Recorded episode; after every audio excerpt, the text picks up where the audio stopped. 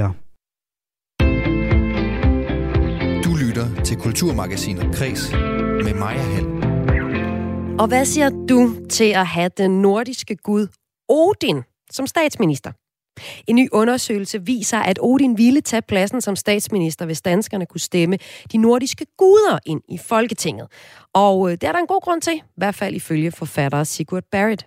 Han er både øh, klog, og så er han ovenikøbet sådan meget øh, alfaderlig. Og det er, øh, føles jo rart, hvis man har en statsminister, som, som er det. Ja, hvilke egenskaber er det egentlig, der gør Odin til en favorit som statsminister blandt danskerne? Det taler jeg med en politisk kommentator om, om lidt her i Kulturmagasinet Græs.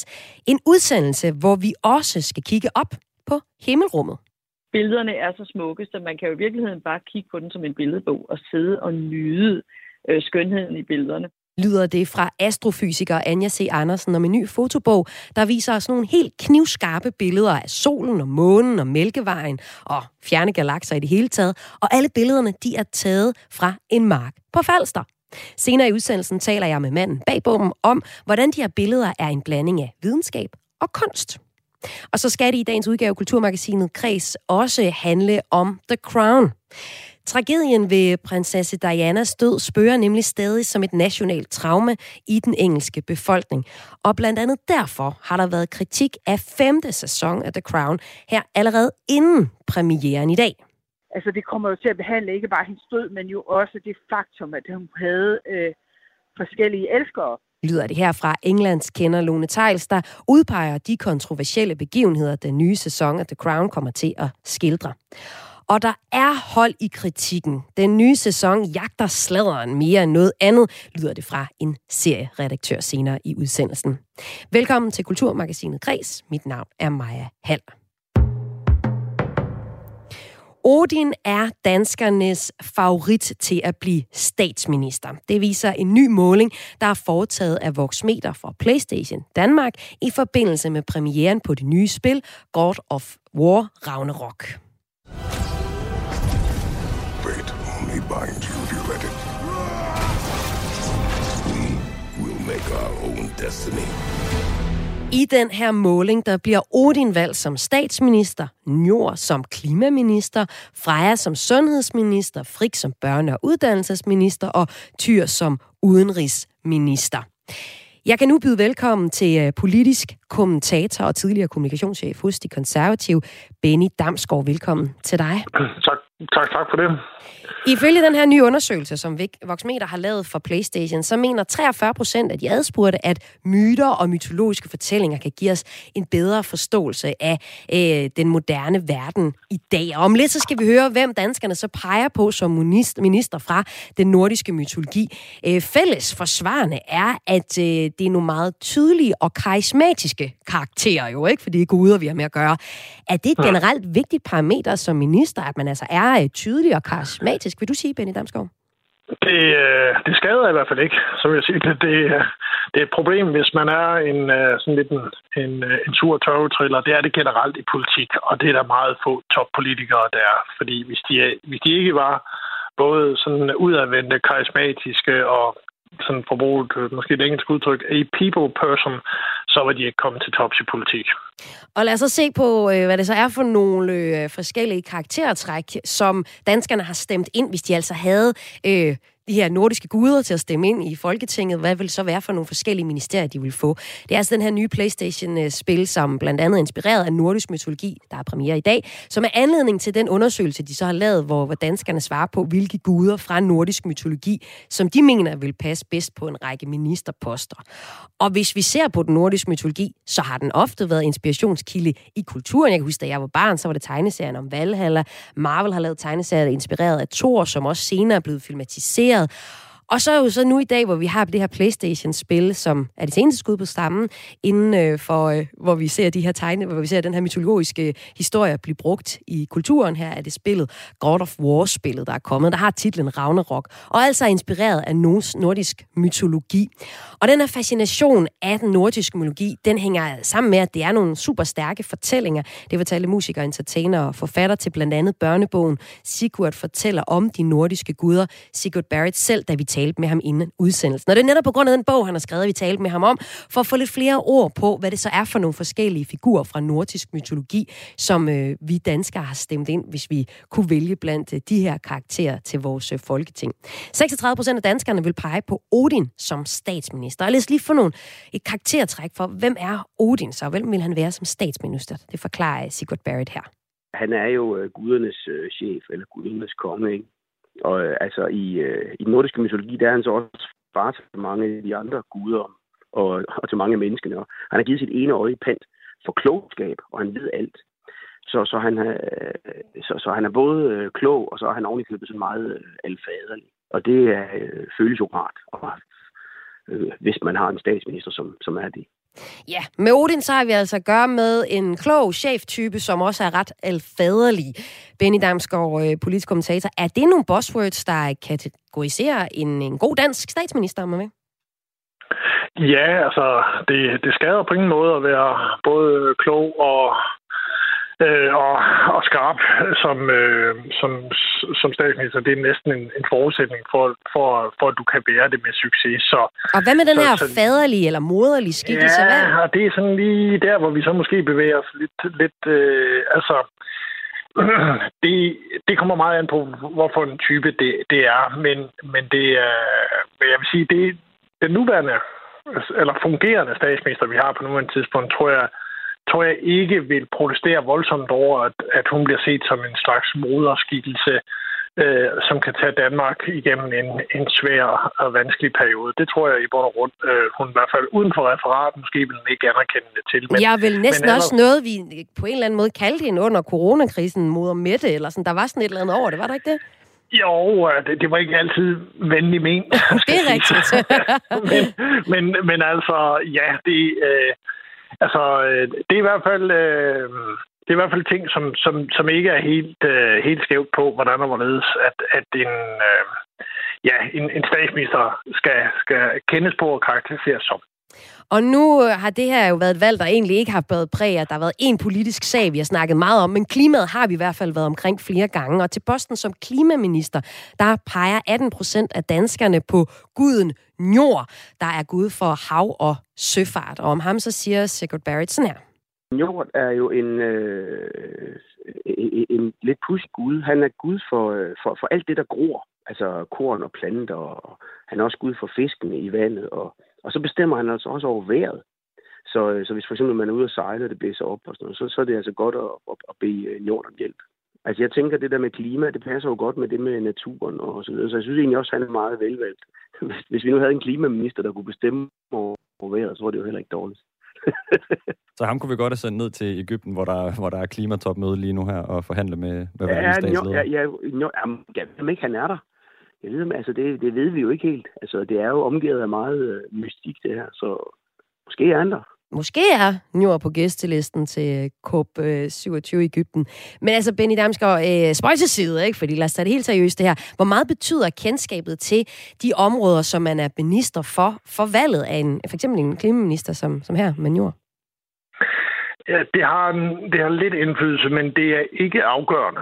Øh, det har øh, i bund og grund ofte været en, øh, noget, der har trukket fra, at øh, når man skulle udpege minister, at de havde en foregående indsigt i noget. Altså man har jo for eksempel ikke traditioner herhjemme, som man for eksempel har i USA for at udpege personer med et militær baggrund til at være forsvarsminister, for at tage det som et eksempel. Mm. Eller, eller, eller øh, man har ved forskellige lejligheder udpeget jurister til at være øh, justitsminister, men for eksempel vores øh, nuværende fungerende justitsminister er, er murer af uddannelse. Så altså, så det, og, og grunden til, at man ikke har gjort det, det er fordi, at man man helst ikke vil have, at en minister bliver tekniker, ligesom embedsapparatet. En minister skal være politiker og gennemføre politik og tage udgangspunkt i holdninger. Teknikken, lovarbejdet, alle detaljerne er overladt til, til embedsapparatet. Så, så altså, det skader ikke, at man har en, en generel basis indsigt i området, og også ikke mindst brænder for det, men teknisk indsigt, det, øh, det er ofte noget, der trækker lidt i den anden retning. Og nu siger du, man, er, det, altså, er, det politik, altså, er det politikerne selv, der ligesom vælger det fra? Fordi her er det jo nogle undersøgelser, hvor danskerne har valgt en, en, en jord, som er øh, altså, altså, er sådan en, øh, en, en miljøtype i forvejen. Øh, ind, altså, han er jo gud for hav og søfart, ikke? Ja. Øhm, altså, er det noget, som, som, som politikerne sådan selv afholder sig fra at sætte, øh, sætte nogen med kendskab til området ind som minister? Eller er det noget, vi også danskere i det hele taget ikke vil have? Det er, altså, når det kommer til stykket, er der jo en, der bestemmer. Det er statsministeren. Det er statsministeren, der peger på, hvem der bliver minister, og også minister for, for hvilke områder det skal være. Altså, erfaringen gennem mange, mange år er bare, at øh, man som udgangspunkt, der er undtagelser fra reglen, men som, man som udgangspunkt mere kigger på, om vedkommende er en god politiker og vil kunne passe sådan rent menneskeligt og, øh, og ledermæssigt ind i det pågældende ministerium. Men først og fremmest er man en god politiker. Er man i stand til at, at kommunikere sin politik, og ikke mindst få ens politik igennem øh, sammen med de andre partier, som man har behov for, øh, for at skabe et flertal bag det. Så det er, det er mere ens evner som politiker, øh, der er afgørende end, øh, end det direkte er ens øh, detaljeret indsigt og kendskab til det pågældende område. Okay, og så lad os prøve at tage den, øh, den næste gud, vi skal se på. Det, eller den næste ministerpost, vi skal se på. Det er børne- og øh, øh, uddannelsesministeriet. Og minister for den, der har øh, danskerne valgt øh, Frik, som er gud for kærlighed og ægteskab.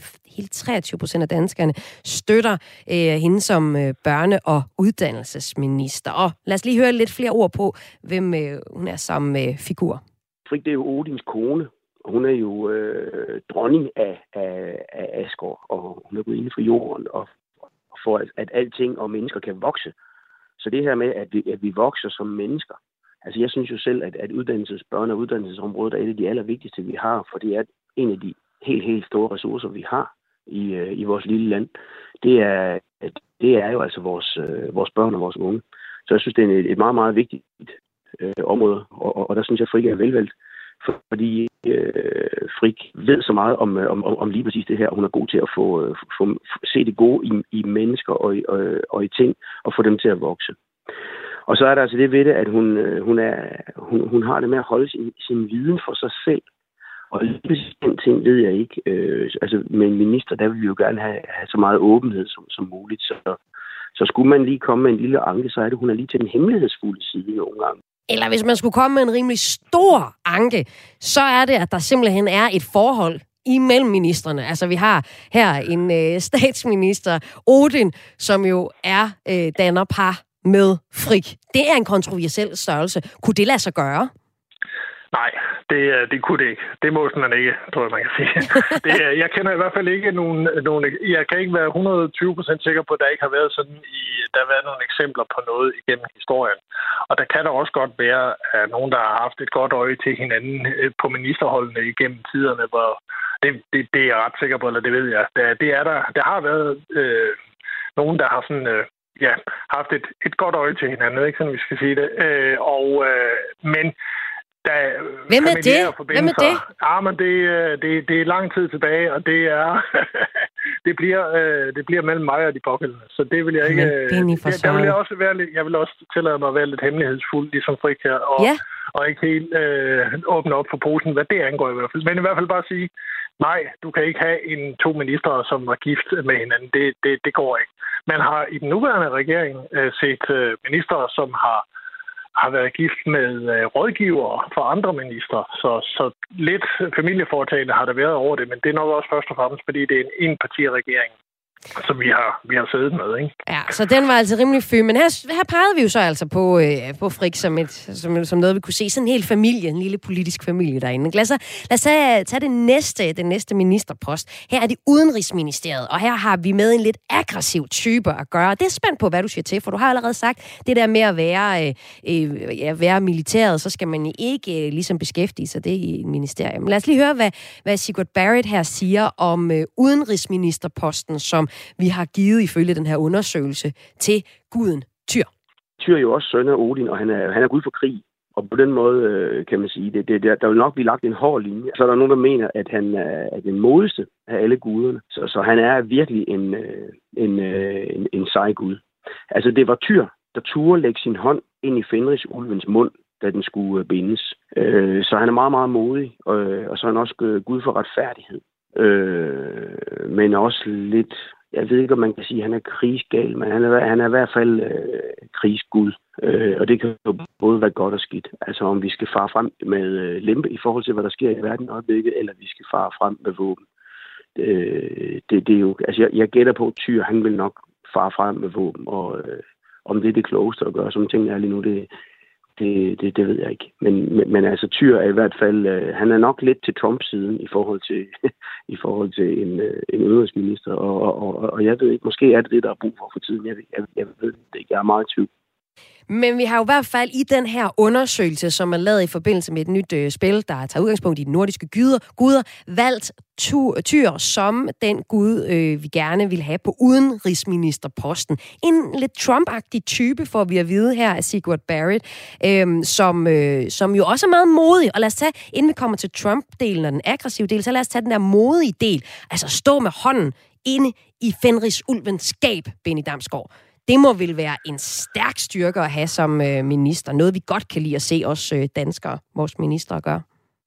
Jo, man vil da gerne have øh, ministerer, der er handlekraftige og som, øh, og som får tingene og sagerne ekspederet og, og leverer resultater. Men, men netop på den diplomatiske scene, øh, så er det væsentligt at have nogen, som, som først og fremmest er, er skåret godt i, øh, i tungebåndet, så det er måske nærmere en, en loketype eller noget af den stil, vi er ude i på det her område, fordi at diplomati, det, det handler om at bruge ord til at, øh, at skabe alliancer og fremme hinanden, fremme ens interesser på en fredelig, øh, stille og rolig måde, hvor tingene ofte tager, ofte tager rigtig lang tid, hvor man sidder i rigtig lange møder, som tager rigtig lang tid, og som i bund og grund også er rigtig kedelige. Lidt i stil med det her COP27 nede i Ægypten på nuværende tidspunkt. Det tager rigtig lang tid, og jeg tror, mange også vil synes, det er rigtig kedeligt, hvis de skulle opleve det i praksis. Men altså, det er sådan, diplomatiet fungerer, og det er derfor, at uh, der er der mest uh, behov for en, der, der, der er godt skåret i, i tungebåndet, end, end en, der sender tropperne afsted først kommer lejlighed.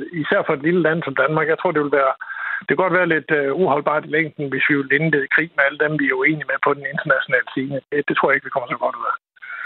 Det passer måske ikke helt til det danske temperament også lidt, det jeg hører dig sige. Ikke? Men altså, det er jo så kan se med den her nye undersøgelse, som er blevet lavet i forbindelse med det her nye spil, ja, det er, at øh, 43 procent af de adspurgte, de siger, at myter og mytologiske fortællinger kan give os en bedre forståelse af den moderne verden i dag. Og nu bliver det måske langhåret, Benny Damsgaard. Mm. Men. Uh, tror du også, at politikerne på en eller anden måde kunne have godt af at læse op på den nordiske mytologi i forhold til de energier og dynamikker, der også er her? De sidder jo lige nu, og det kan hurtigt gå i hårdknud, ved vi. jo, altså det, uh, jeg tror desværre ikke, de har tid til det, fordi der er rigtig meget arbejde og, og uh, ting, der skal læses i forbindelse med en... De kan få den i en tegneserieudgave. ja, det kan få og det vil nok ikke skade, men men altså generelt tror jeg da, at, øh, at danskerne kunne have, også vores politikere kunne have behov for at sætte sig lidt ind i vores historie, og også måske finde lidt inspiration i, de, i, de øh, nordiske, i den nordiske mytologi. Dog tror jeg, at langt, langt hovedparten af danskerne vil have gerne have sig frabedt, at det medfører Ragnarok, men hvem ved? Tusind tak, fordi du var med til at knytte mytologien på nutidens politik. Benny Damsgaard, politisk kommentator og tidligere kommunikationschef hos De Konservative. Velbekomme. Og vi talte om det her i forbindelse med spillet God of War Ragnarok, der udkommer i dag, som øh, altså var en katalysator for øh, snakken om øh, de nordiske guders minister poster. Og her i Kulturmagasinet Kreds, der ser vi fortsat på den igangværende regeringsdannelse. I øh, morgen kommer vi med tips og tricks til politikerne og til, hvordan de på Christiansborg kan blive øh, enige om at samarbejde efter en hård valgkamp. Øh, her strikker vi nemlig sådan et lille kultur pensum sammen, øh, som de med fordel kan sætte sig sammen og se og læse, før forhandlingerne går i og hårdknude. Hvis de har tid til det, som vi kunne høre lidt, kan være en udfordring. Men det er altså altid tid til Netflix her, jeg har ikke det? Eller fem timer. Om lidt, så skal det her i Kulturmagasinet Kreds handle om femte sæson af The Crown, der handler om det britiske kongehus. Serien den er nået op til 90'erne og dykker ned i en tid i kongehuset med flest kontroversielle sager. Og øh, ganske som kritikken lød inden premieren af femte sæson, så slasker den her nye sæson alt for meget rundt i spekulativt sladder, som lyder det fra en serieredaktør. Men først får jeg besøg af en prisvindende astrofotograf, hvis billeder blandt andet er blevet delt af den amerikanske rumfartsorganisation NASA, og hvis nye bog nærmer sig en kunstbog. Du lytter til Kulturmagasinet Kres med Maja Hall. Gennem menneskehedens historie har få ting virket så dragende som alt det, der findes uden for vores egen planet. Månen, solen, stjernerne, galakserne. Og det er det også for dig, Jakob Andersen. Velkommen øh, til øh, dig. Og nu kan jeg se, at jeg lige har lavet en lille fejl, så I må lige bære over med mig, så jeg lige kan få fat i... Øh, da, da, da.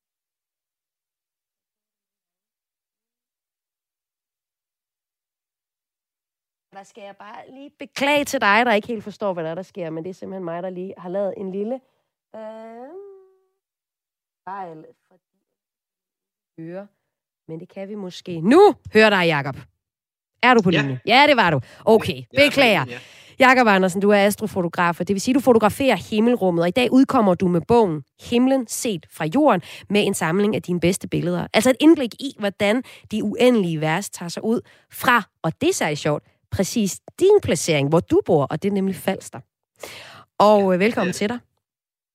Jo, tak. Tak fordi I vil have mig.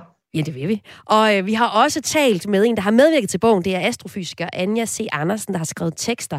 Og hun ser faktisk din bog som en øh, kunstbog med kunstfotografier, har hun fortalt os. Billederne er så smukke, så man kan jo i virkeligheden bare kigge på den som en billedbog og sidde og nyde øh, skønheden i billederne. Og så er spørgsmålet så til, til dig, Jakob Andersen. Ser du også din bog som en kunstbog? Det gør jeg i allerhøjeste grad, fordi at det er en videnskab at tage billederne, og det kræver et, et rigtig godt videnskabeligt kendskab til himlen for at kunne tage dem. Men når du så har taget de her billeder, så er det faktisk lige så stor en, en bedrift fra et rent billedkunstmæssigt synspunkt at fremkalde billederne bagefter. Og det vender vi også tilbage til, hvad det så præcis er, hvor du går ind og leger kunstner. Men jeg kunne også godt tænke mig at høre dig, hvad er det, der fascinerer dig ved at... Altså det, du jo gør, det er, at du slæber en masse tungt udstyr med ud i gerne de kolde måneder, det er de bedste måneder, og nogle mørke nætter og sætter dig på falster for så at stå i timevis og fotografere op mod himlen. Hvad får dig til at gøre det? Ja. Jamen, jeg tror, det handler om den her opdagelsesrejse. Øhm, man kan jo sige, at, at de fleste øh, pletter på vores verdenskort er jo fyldt ud i forvejen, men vi kender jo stort set ingenting til vores univers, selvom vi faktisk kender ret meget. Øhm, så det her det er jo chancen for at, at være opdagelsesrejsende i uendeligheden. Og øh, hvordan du så er opdagelsesrejsende, det vender vi tilbage til, hvor vi også skal høre lidt om, om den kunstneriske del af det. Men øh, vi skal også høre fra astrofysiker Anja C. Andersen, der har bidraget til bogen. I øh, bogen, der kan man nemlig se øh, dine billeder, og de fylder sådan det meste. Men så er de også sådan flankeret af små beskrivelser fra den anerkendte astrofysiker Anja C. Andersen, som fortæller, hvad det så er, vi ser på. Og øh, hun er særlig betaget af, at dine billeder, de er taget bare fra din baghave på Falster, og mener jo så også, som sagt, at det er en kunstbog, vi har med at gøre her. Udover universet er spændende, fordi vi jo gerne vil forstå det og til at give os nye indsigt i øh, fysikkens love, så er der jo også et eller andet bare smukt ved at sidde og dvæle. Man behøver jo faktisk ikke engang forstå, hvad det er, man kigger på, bare for at nyde skønheden i billederne. Altså fordi de er jo sådan smukke som billeder i sig selv. Og det, jeg synes, som så er så fantastisk ved Jakobs bog, det er jo, det er himlen, som den ser ud fra hans baghave på Falster. Fordi folk er jo efterhånden sådan nogenlunde godt vant med, at vi kan vise dem virkelig smukke billeder fra Hubble-rumteleskopet og de store 8 meter teleskoper nede i Chile, og nu kommer det nye James Webb-teleskop med fantastiske billeder. Så folk de sådan tænker, Nå, men det er jo sådan noget, der hører sådan et eller andet professionelle astronomer til, og ligesom tage smukke billeder af universet. Jeg kan faktisk godt lide, at han viser, at det kan helt almindelige mennesker også gøre. Og der, der er bare et eller andet skønt ved, det er simpelthen den nattehimmel, som alle os, der er i Danmark, vi er under. Uanset om det er overskyet eller ej, men Jakobs billeder kræver selvfølgelig, at det ikke er overskyet. Og det er jo så grund til, at vi kigger ned i Chile. Det er fordi i Chile, der er, der er 300 klare nætter om året, og i Danmark er der 50 klare nætter om året, og nogle af de klare nætter ligger jo om sommeren, hvor det er lyse nætter. Så det er jo sådan, sådan nogle nørder, som mig, Jakob og andre astrointeresserede, vi synes jo, at nu her, når vi går til vintertid, så starter den gode tid. Ikke? Fordi det er jo i virkeligheden sådan, at oktober, november, december, det er jo i virkeligheden de fede tidspunkter at kigge stjerner på, fordi nætterne er rimelig mørke og rimelig lange, og det er ikke sådan bidende koldt endnu at sidde derude. Du nævner selv det her med, at vi, vi bor i Danmark, hvor der ofte er overskyet. Vi har 50 klare nætter om året. De ligger tit om sommeren, hvor, øh, hvor der er meget, meget lyst, og øh, resten af året der er der meget, meget koldt om natten. Er Danmark ikke det helt, helt forkerte land at udforske nattehimlen fra? Altså, det er jo det, der er så interessant, fordi hvis man sådan lige kigger på Europa, så er det sådan, at de tre førende lande inden for astronomi, altså dem, som ligesom har haft astronomi i mange, mange hundrede år, og hvor øh, astronomi i dag også er et af de førende forskningsfelter, hvor vi klarer os enormt godt, så kan man jo undre sig over, hvorfor er det lige, at det er Danmark, og det er Holland, og det er England. Fordi det, der kendetegner Danmark, Holland og England, det er jo, at det altid regner, og det altid er overskyet. Men grund til, at det lige er de tre lande, som er førende inden for astronomi, det har jo noget at gøre med, at vi er søfartsnationer. Så det vil sige, at kongen der for 300-400 år siden mente jo, at det var vigtigt at have tilknyttet astronomer, som kunne lave nogle stjernekort, så man kunne sejle ud og erobre verden efter stjernekortene. Og så var det jo så bare, at når astronomerne så havde tegnet de der stjernekort, så blev de jo lidt nysgerrige på, hvorfor, hvad er stjerner egentlig for nogen, og, og hvad er det egentlig, vi kan lære om stjernerne ved at sidde og kigge på dem, og hvorfor vandrer planeterne rundt. Øh, og det var egentlig ud af det sådan lavpraktiske arbejde med, at der var nogen, der gerne ville sejle efter stjernerne. Øh, astronomerne egentlig så øh, har udviklet sig til det, som det er i dag, som jo er at prøve at forklare det univers, øh, som vi alle sammen er en del af. Men jeg tror, fascinationen af stjernehimlen, den går jo helt tilbage til de tidlige mennesker. Ikke? Altså, det er jo de færreste, der har siddet ude en mørk nat og kigget op på stjernerne, som ikke har siddet og undret sig og følt, at man var del af noget virkelig stort. Lød det her fra astrofysiker Anja C. Andersen, der har skrevet teksterne til billederne i af stjernebogen i øh, himlen, set fra jorden, der udkommer i dag, og det var hun talt med min kollega Søren Berggren Toft om.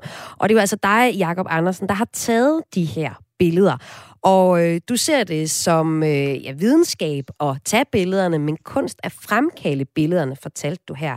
Øhm, og jeg vil godt lidt høre om den her kunstneriske fritid, som du arbejder, eller frihed, som du arbejder med, når du fremkalder de her billeder. Du fortæller, at du gør det blandt andet med, med farvevalg. Prøv lige at fortælle, hvordan foregår det helt lavpraktisk, når du kommer hjem med de her billeder og skal fremkalde dem? Ja, naturligvis. Hvis jeg lige må kort må præcisere, øh, Anja har skrevet indledning til kapitlerne, men den billedtekst, som knytter sig til billederne, det er faktisk mig, der har skrevet den. Ah, klart.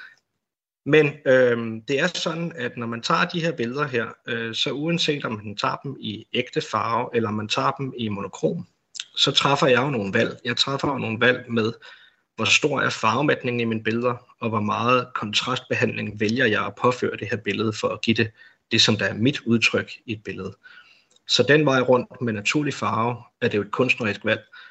Men når vi så snakker monokrom billeder, altså det vil sige sort-hvid billeder, så skal jeg jo heller tildele dem en farvekanal. Og det betyder, at så skal jeg lige pludselig vælge en palette, som øh, mine billeder skal have, og hvad for en del af billedet skal tildeles den røde, hen den grønne, og så til sidst den blå kanal. Så den vej rundt øh, manipulerer jeg jo ikke med det, som selve billedet viser, men jeg træffer jo et kunstnerisk valg i hvad for en farve, hvilket farveudtryk billedet skal have. I hvert fald, ja. hvis det er en smalbåndsoptagelse. Ja, og i din øh, bog, der har du blandt andet guidet mig igennem tre billeder, der er formet som sådan en hjerte. Hvad er det, en hjertestorm, eller hvad du kalder det? Hjertesky? Det er en, en stjernetog. Ja, en stjerne, okay. Stjernetog, som sådan har form som et hjerte, og det kan se vildt forskelligt ud, alt efter hvilke farver du ligesom har valgt at øh, fremhæve på de her øh, billeder. Og jeg har jo hver deres øh, smukke udtryk, som du så sidder, øh, ja jo, som du så har fået frem i de her billeder. Når du har den her bog, det er dig, der har taget billederne, og du har stået for det kunstneriske udtryk i den, som vi også kan forstå er en stor del af arbejdet som øh, astrofotograf. Hvad er det så, du gerne vil vise danskerne, der køber den her bog?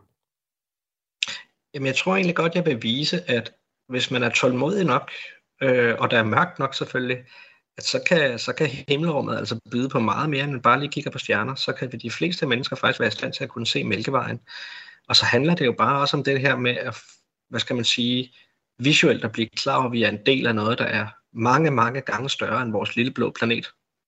Og hvis nu der er nogle lyttere lige nu, der tænker, jamen, det kunne måske være meget spændende at udforske himmelrummet, og hvis man kan gøre det på Falster, hvor du gør det, Jakob, så kan man måske også gøre det i øh, Nørre Vising, eller hvor man nu øh, er henne.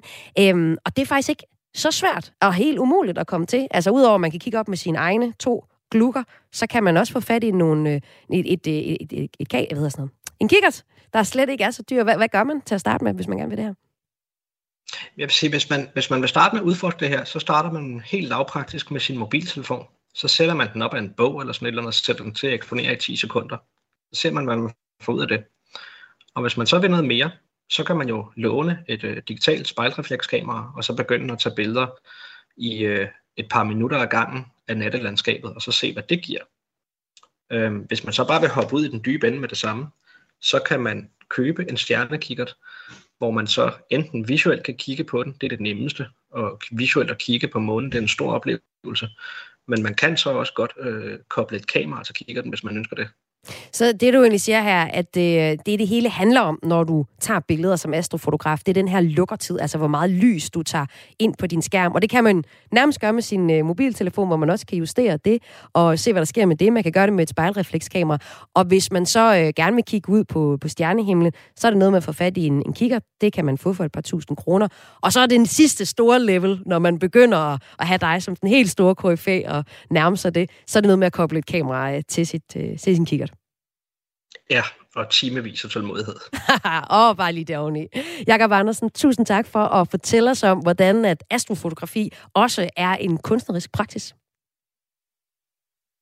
Ja, tak. Og tak fordi jeg måtte være med. Jakob Andersen er altså aktuel med øh, bogen Himlen set fra jorden, og hans billeder er blevet delt af for eksempel den amerikanske rumfartsorganisation NASA, som, og for nylig så fik han førstepladsen i kategorien astrofotografi ved den prestigefyldte internationale øh, film eller fotografi øh, award, der hed, for et billede, der hed Den vrede sol, som man også kan se i den her bog, og bogen den udkommer i dag på forlaget Strandberg Publishing. Publishing. Og hvis man gerne vil se mere ud over bogen, så øh, kan man også finde nogle af de øh, videoer, som øh, han selv har lavet. Hvis du går ind på YouTube, så er der for eksempel Nat i Danmark. Der findes to videoer fra de sidste to sommer. Om lidt her i Kulturmagasinet Kreds, der får du en anbefaling til en kulturoplevelse i hovedstaden, og vi skal ud og feste et ret legendarisk gammelt sted. Men øh, først så skal det handle om serien The Crown. Sæson 5 har nemlig premiere på Netflix i dag, og vi skal se på, om der er hold i den kritik, der har været af serien inden premieren lytter til Kulturmagasinet Kres med Maja Hall. Femte sæson af den populære serie The Crown om det britiske kongehus har allerede inden premieren i dag mødt kritik. For eksempel har det lyttet fra øh, skuespiller og Oscar-vinder Judy Dench til The Times. Jo tættere serien kommer på nutiden, jo mere villigt virker den til at ville udviske grænserne mellem historisk nødagtighed og rå sensationslyst skriver hun, og er særlig bekymret om den øh, ret negative portrættering af prins Charles, som hun fornemmer, der kommer. Og det her med, at historiske film de får kritik, det er jo en gammel kending. Den er det næsten altid fra historikere. Men når filmen så begynder at handle om noget, der er tæt på nutiden, så er der også mange af os andre, der begynder at kritisere. For vi kan jo huske, hvordan det var. Måske husker du selv debatten om DR-serien Historien om Danmark, der med Lars Mikkelsen, som fortæller, rullede hen over skærmen for en håndfuld år siden, og fik øh, kritik særligt af Blå Blok, øh, for ikke at være sådan helt præcis.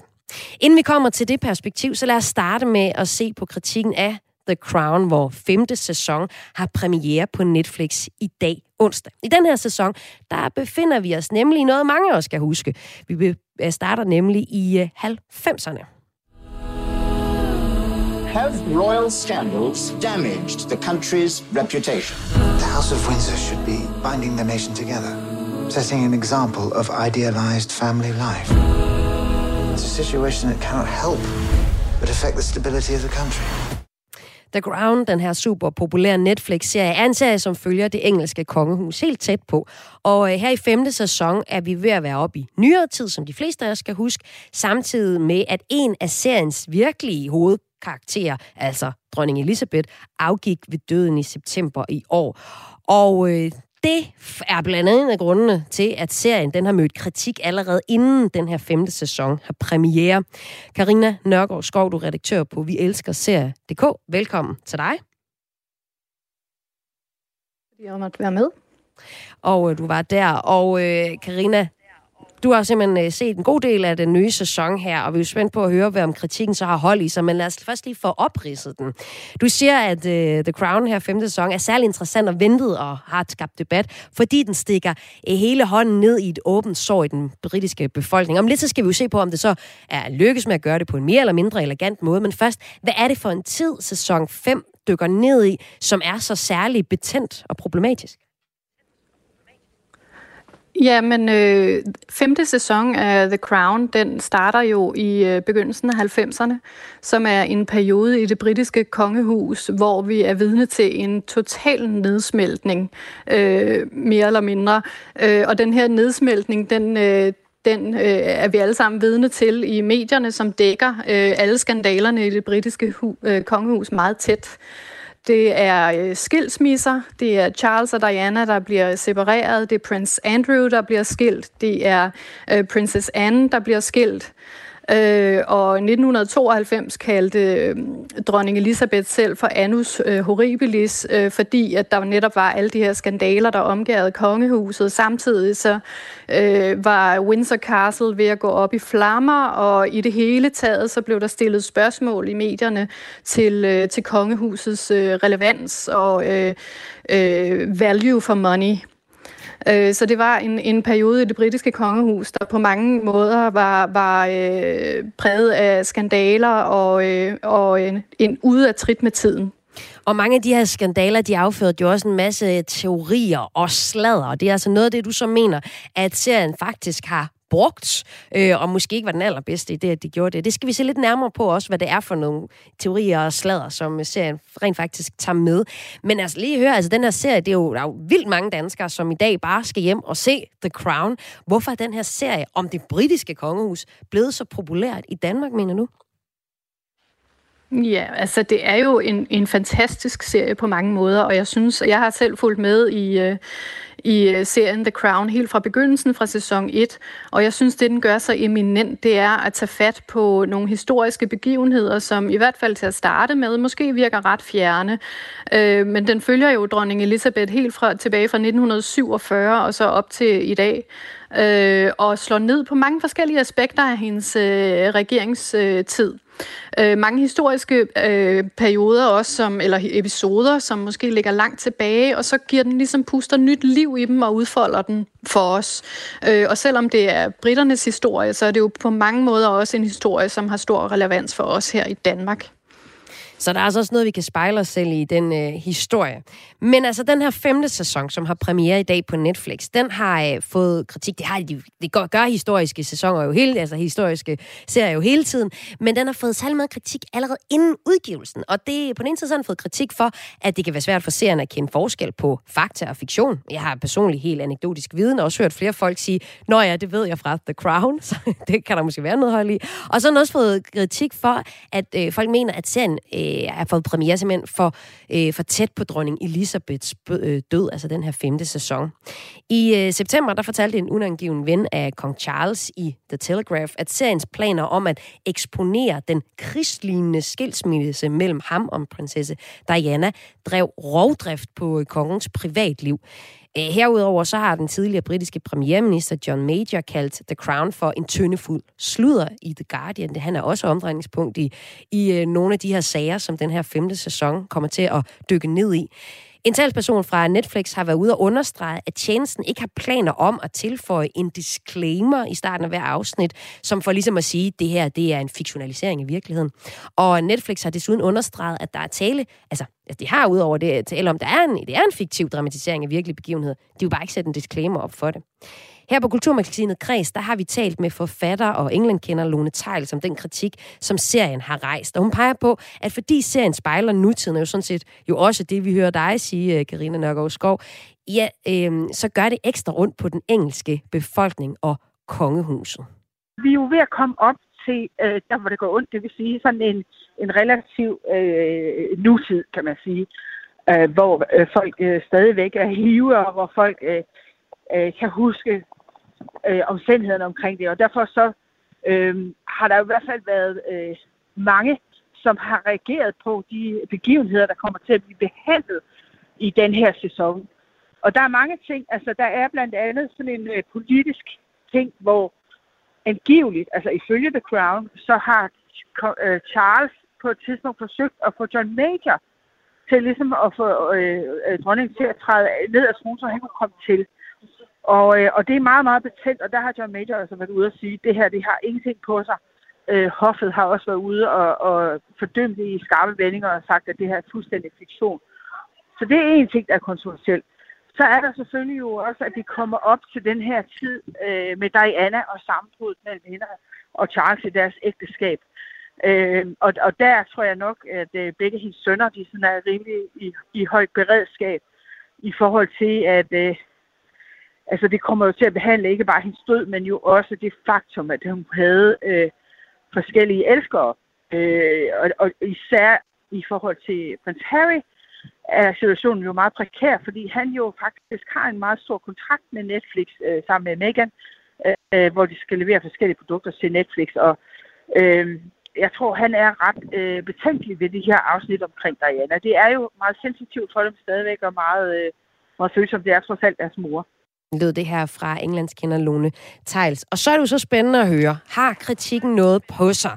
Og øh, det øh, håber jeg, at du kan give os svar på, redaktør på Vi Elsker Serie.dk, Karina Nørgaard Skov. Du har i hvert fald set næsten hele den nye femte sæson, som har øh, premiere i dag på Netflix. Og øh, overordnet set, så siger du, at den er ret sladderborn. Hvordan det? Altså, jeg har jo ikke noget problem med, at øh, et, stykke, øh, et stykke drama blander, øh, hvad hedder det, fiktion med, med fakta, der er taget fra virkeligheden. Det har serien jo heller aldrig nogensinde, øh, hvad hedder det, lagt skjul på, at den gjorde. Øh, udfordringen opstår jo for mange mennesker, når, når øh, når fiktionen, eller når, når historien kommer så tæt på, at vi kan huske det, som, som Lone Tejl så siger i, øh, i indslaget lige før. Øhm, hvad hedder det?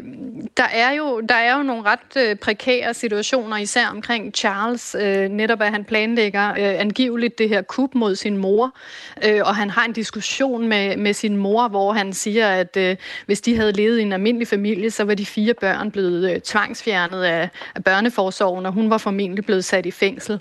Det er der jo ikke nogen andre end, end de personer, som deltog i samtalen, der kan vide noget om. Så det er jo, det er jo ren spekulation, men det er jo det, er jo det som øh, fiktionen kan tage sig friheder til at fortolke, øh, hvad der er sket inden for kongehusets øh, fire vægge. Øh, når jeg siger, at den, den er ret sladderborgen, så er det fordi, jeg synes, den fokuserer meget ensidigt på især forholdet mellem Charles og Diana, og, og skildrer øh, nogle episoder, som, som jeg synes, at vi har hørt rigtig meget om i forvejen. Der havde jeg måske foretrukket, at den, den havde øh, bragt noget nyt til bordet i forhold til nogle, til nogle andre historiske aspekter af den tid. Men Karina, kunne man undgå at tage de her sladderhistorier og forholde sig til dem, når man er en stor historisk serie, der ser på det britiske kongehus? Mm. Men, altså, men der er jo forskel på sladeren og så spekulationerne. Altså det omkring øh, Charles' angivelige kup mod sin mor, det er jo ren spekulation og ren fiktion. Det, det, der, det er der jo intet øh, i virkeligheden, der, der tyder på, at, øh, at det var rigtigt. Øh, så det er jo ren fiktion, og jeg kan godt forstå også, at, øh, at kongehuset har det meget svært ved, at de her øh, historier bliver kommer frem. Plus at nogle af de, de faktiske begivenheder, som udspillede sig, blandt andet den her meget berømte og berygtede Tampon Gate, en samtale, som Charles han havde, i virkeligheden med Camilla Parker Bowles, en telefonsamtale, som blev optaget og blev solgt til et et øh, medie. Øh, det var en, en meget det var en meget intim øh, samtale, der blev øh, der blev udbasoneret fra hele Storbritannien der. Jeg kan godt forstå, at kongehuset virkelig har svært ved, at der skal ribbes op i de her gamle historier, netop som øh, prins Charles, den daværende prins Charles, har indtaget tronen som kong Charles den 3. Ja, det er jo et kongehus, hvor der lige har fået en ny regent, og, og vi kan jo forholde os til de historier, fordi vi så dem selv, vi fulgte dem selv, vi besluttede os selv, hvordan vi forholder os til det slader, vi øh, hørte på det her tidspunkt, fordi det ikke er så lang tid siden. Og der ligger der bare en generel tendens, når vi har de her historiske øh, serier, som beskæftiger sig med noget i nyere tid, jamen så har vi lige pludselig et helt andet forhold til det, fordi så synes vi også, at vi har en sandhed øh, om hvad der skete. Øh, I 2017 så fik øh, DR, så kom der den her øh, DR-dramaserie, øh, der hed Historien om Danmark. Den rullede over øh, skærmen hver søndag aften. Og det sidste afsnit, det fik særlig meget kritik. Her var det ikke kun historikerne kritiseret. Her var der også politikere for eksempel ude og kritisere. Og blandt andet øh, en kritik af den måde, som besættelsestiden og modstandskampen blev skildret på. For eksempel var der en Søren Espersen, der er over for Ritzau kaldte det en ensidig og venstreorienteret skildring af historien. Han blev bakket op af, af Venstre Venstre også. Øhm, når vi så hører den her historie, så tænker jeg, ah, er det ikke sådan noget, der altid sker, når det er noget, vi kan huske? Eller vil du sige, at den her kritik, øhm, bekymring, er mere øhm, voldsom end, end den sædvanlige kritik, der kommer af de her historiske øh, serier? Hvad, hvad vil du sige til det øh, med dit kendskab til serier, Karina Nørgaard Skov? Øhm, altså, øh, øh, kritikken øh, stammer jo fra, at vi alle sammen har en kollektiv erindring om, hvad det, hvad det var, der skete, og har fulgt de her historier i pressen. Øh, nogle tættere end andre selvfølgelig. Øhm, og øh, vi har jo alle sammen en, en mening og en holdning til, hvad det er, der er sket.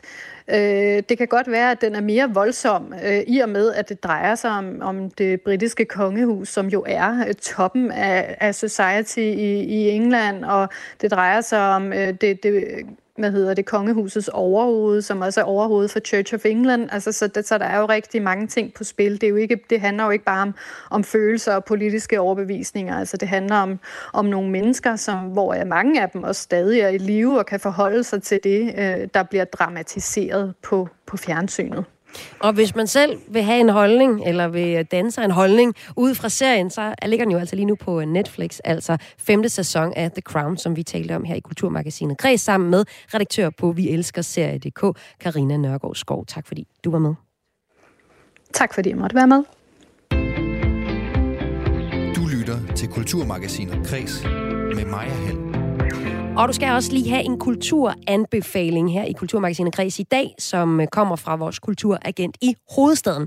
Det er sådan, at vi her øh, på Kreds har agenter rundt i marken i hele landet, som opstøver øh, kulturoplevelser rundt omkring i landet til os. Og i dag skal vi altså til København og til den nye københavnske natklub, der hedder Den Anden Side.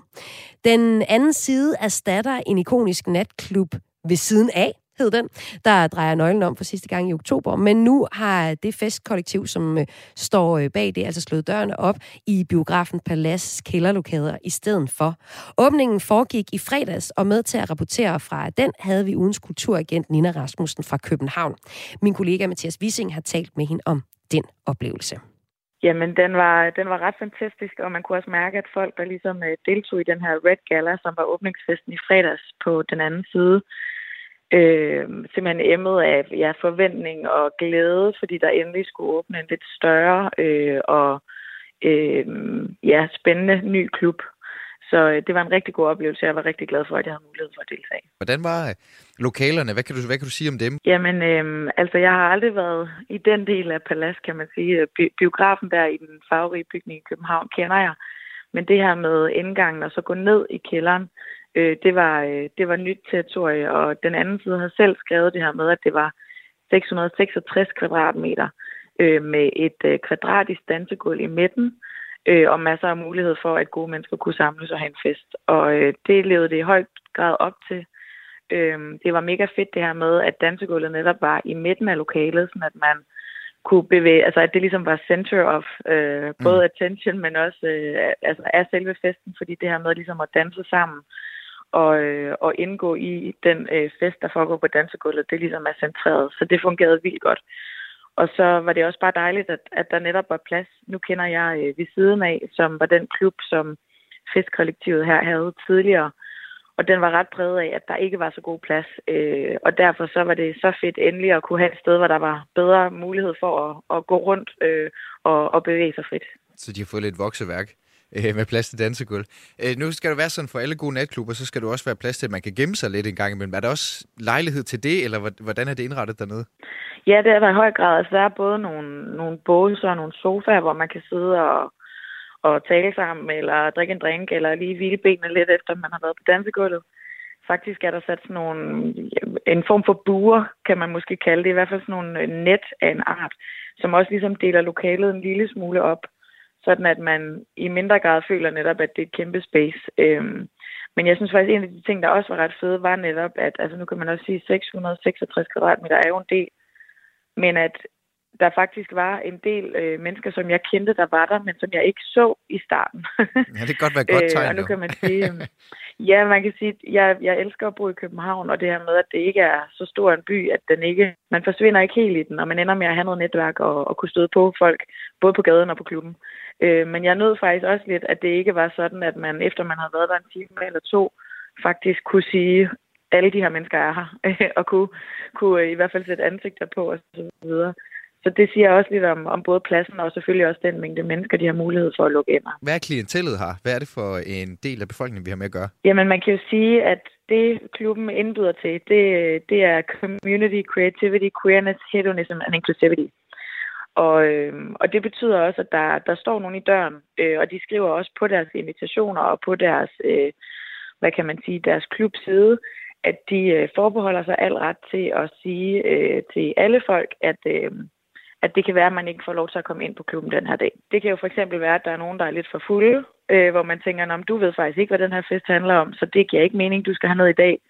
Eller af anden grund, at der er nogen, som måske ikke kunne passe ind. Og det, jeg vil sige, øh, karakteriserer klientellet, det er netop, at det er mange forskellige folk. Umiddelbart er det måske sådan fra 25 til 35 årige, øh, og øh, så er det folk, der godt kan lide at, øh, at opleve nye horisonter og danse og bevæge sig, og som ikke har øh, ret mange fordomme i hvert fald. En anden ting, der også sker, når man, når man kommer ind i døren, det er jo, at man får klistermærker på sin telefon, så man ikke har mulighed for at filme og tage billeder. Og det skaber netop også den her aften omkring, at det handler om at være der og være der i nuet, og det handler ikke om at dokumentere, og især ikke dokumentere andre. Og så er der også nogle nogle rammer, der betyder, at, øh, at der ikke tolereres racisme og transfobi og homofobi og sexisme. Og det gør jo også igen, at der er mulighed for, at nogen, der måske normalt er vant til at være øh, og, og virkelig mærke, at man er en minoritet, eller måske blive skælet lidt til i andre steder, måske især i nattelivet, det øh, forekommer ikke her. Kan du anbefale andre at komme på den anden side i de her nye øh, lokaler på Akseltorv under Paladsbiografen? Det kan jeg helt klart. Det er en unik kluboplevelse, som øh, København har savnet. Øh, så jeg vil helt klart sige, at man skal give det et skud. Lød det her fra Kulturmagasinets Kreds Kulturagent i København, Nina Rasmussen, der altså anbefaler, at du skal svinge træbenet på den nye klub den anden side. Kulturmagasin Græs er ved at være færdig for i dag, men jeg skal lige spille dig lidt countrymusik, fordi vi har en god dansk historie i udlandet. Det handler nemlig om kunstneren Cutfather, som øh, tirsdag aften blev hedret ved den amerikanske countrymusiks mest prestigefyldte prisuddeling, eller en af dem i hvert fald. Det er BMI's 70'ens 20. Country Award i Nashville, hvor den danske producer og sangskriver modtog en pris for en sang, som han har skrevet øh, til en, en duet mellem Keith Urban og Pink. Og øh, det er blandt årets mest 50 mest spillede sange på den amerikanske country-stationer. Og øh, det var han faktisk selv ret over øh, overrasket over. Han udtaler, det er en kæmpe ære at modtage prisen, særligt fordi country-stilen nok var det sidste, jeg havde drømt om at ramme plet i. Jeg er meget beæret over, at to så fantastiske artister som Keith Urban og Pink endte med at indspille en sang. Vi skrev i Danmark langt fra country-hovedstaden Nashville, siger Cutfather stolt, og den sang blev nemlig skrevet på Marienlyst i øh, Helsingør. Og øh, lad os øh, da så høre den her øh, sang. En sang, som handler om et par, der forsøger at finde ind til hinanden efter en vild nats druk. Her er det nummeret to One Too Many med Keith Urban og Pink, som altså blandt andre, blandt andre er skrevet af vores danske Cutfather, eller produceret.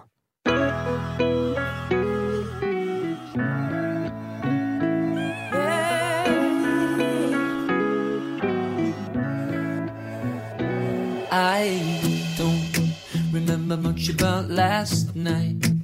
Woke up on a couch, sunrise. Saw the living room through these bloodshot eyes of mine. Cold sober, you didn't like that I came home late, 4 a.m. But it's a Friday, babe, and I've been working hard. Can't you give me some space? That are shouting out, oh my god, oh yeah, oh yeah. I go out with some new friends, but it just makes me miss you more, more spin it.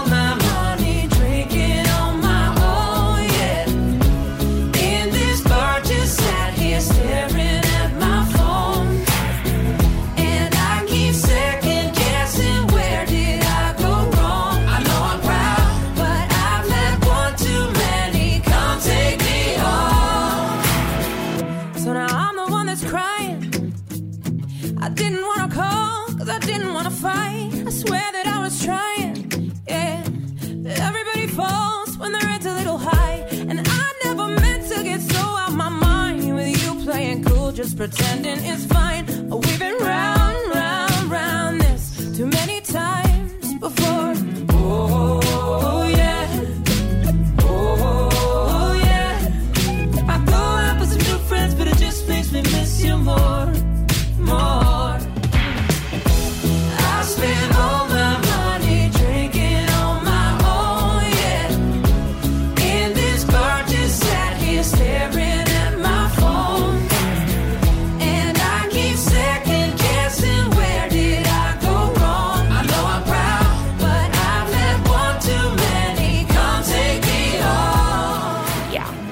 Kulturmagasinet Græs for i dag. En udsendelse i dag sat sammen af Lene Grønborg, Søren Berggren Toft og Sara Birk Bækker, og mit navn er Maja Hall. Og igen i morgen, så er der en ny omgang Kulturmagasinet Græs. Indtil da, så finder programmet her som podcast i Radio 4's podcast.